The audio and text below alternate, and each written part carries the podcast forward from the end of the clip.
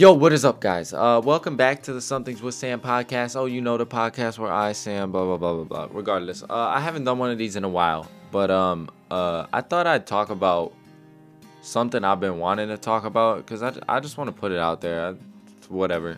Um, about like a month ago, it was a little bit over a month ago now.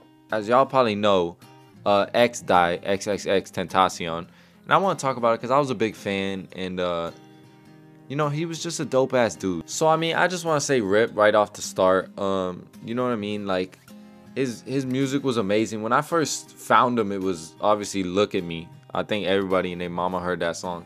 And I, at first, I was just like, you know, it's just one of these rappers. It's a little bit different. Like the bass is ridiculous, and he's just fucking. He's yelling. It it's got a lot of passion, but I was like, the words are ridiculous. You know what I'm talking about? Can't keep my dick in my pants. Yeah, you know, like, come on. I I didn't really make too much of them. I was like, whatever. I, this shit goes. Like, you know what I mean? I'll bump this shit and the other shit with uh with ski mask. Take a step back.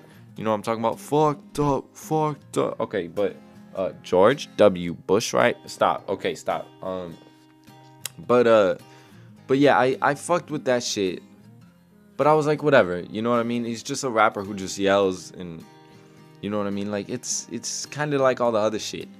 And then I kind of stopped listening to him for a while, for probably like a year or whatever, until like 17 came out and I heard that album and it just switched up everything, you know what I mean? It changed my entire perception of him. And um it was a great album. It really showed like his his his musical genius and his his actual talent and it was insane. And um, i know he also had revenge the song revenge on that album revenge i think was also the name. And that song was also like different like you know more like his newer shit. But um but yeah i don't know it was a shame you know sad had just like blown up you know what i mean? Like he was just starting to go mainstream. Sad had just like skyrocketed on the on the on the Billboard charts like a couple months before he he he died. I also saw this video of this guy who made this video on X. I think it was after he died, maybe it was before, honestly. Um, but he he was like this actual musician dude. He was actually like legitimately breaking down all of X's music, and it really showed like how much of a freaking genius he he freaking was. So if I find that video, I'll put it in the description or something. But um, another thing I want to talk about him, um, a lot of people like on Twitter and stuff were kind of like mad that other people were mourning over X because you know he was a bad person or whatever, you know, and he like he beat his pregnant girlfriend or something. I don't know. Apparently these are all allegations, but people were mad about all this and people were like why y'all out in the streets you know doing riots? Because you know x's like memorial at the freaking no jumper headquarters or whatever. Is it a headquarters? Whatever. At the no jumper shop freaking like shut down the whole shit. I'm sure y'all saw all that. Shut down the whole road and everything and they called like the riot squad and all that shit. But regardless, regardless, I'm getting off track. I get off track way too easily. But no, basically, what I want to say to those people that like couldn't mess with his music because of his actual you know actions i i this pisses me off so much because spotify recently i wanted to talk about this too way before this was way before he died. Spotify took his music and r. Kelly's music off of their like their playlists and shit you know what i mean? Like the top 100 playlists like making their own playlist and i was so mad about this because one, where do you draw the line? Because then, like, because they wanted to, they took them down because they were both disrespectful to, to women. They were both disrespectful to women in real life. Um, but like, where do you draw the line? Do you kick? Do you take Chris Brown's music off? I mean, come on now.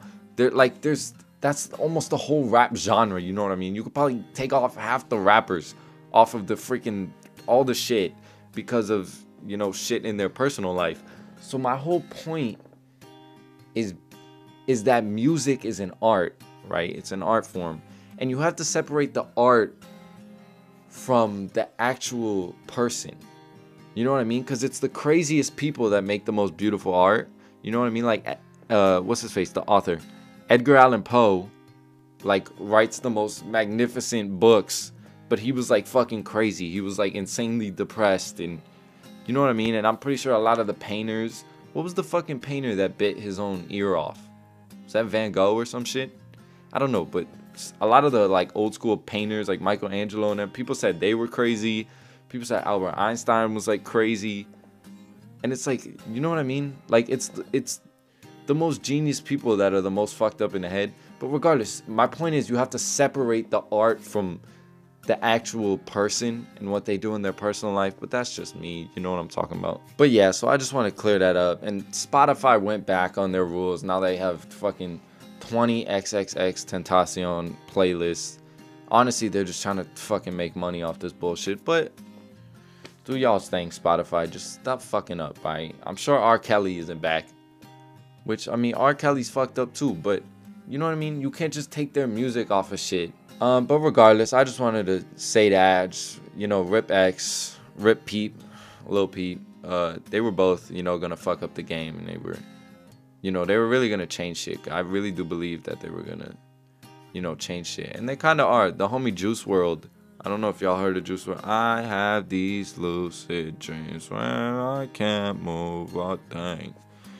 I can't sing, but uh, uh, Juice WRLD kind of it's kind of like a mix of Lil Peep it's like emo rap, you know what I mean? I feel like Lil Peep really started that shit.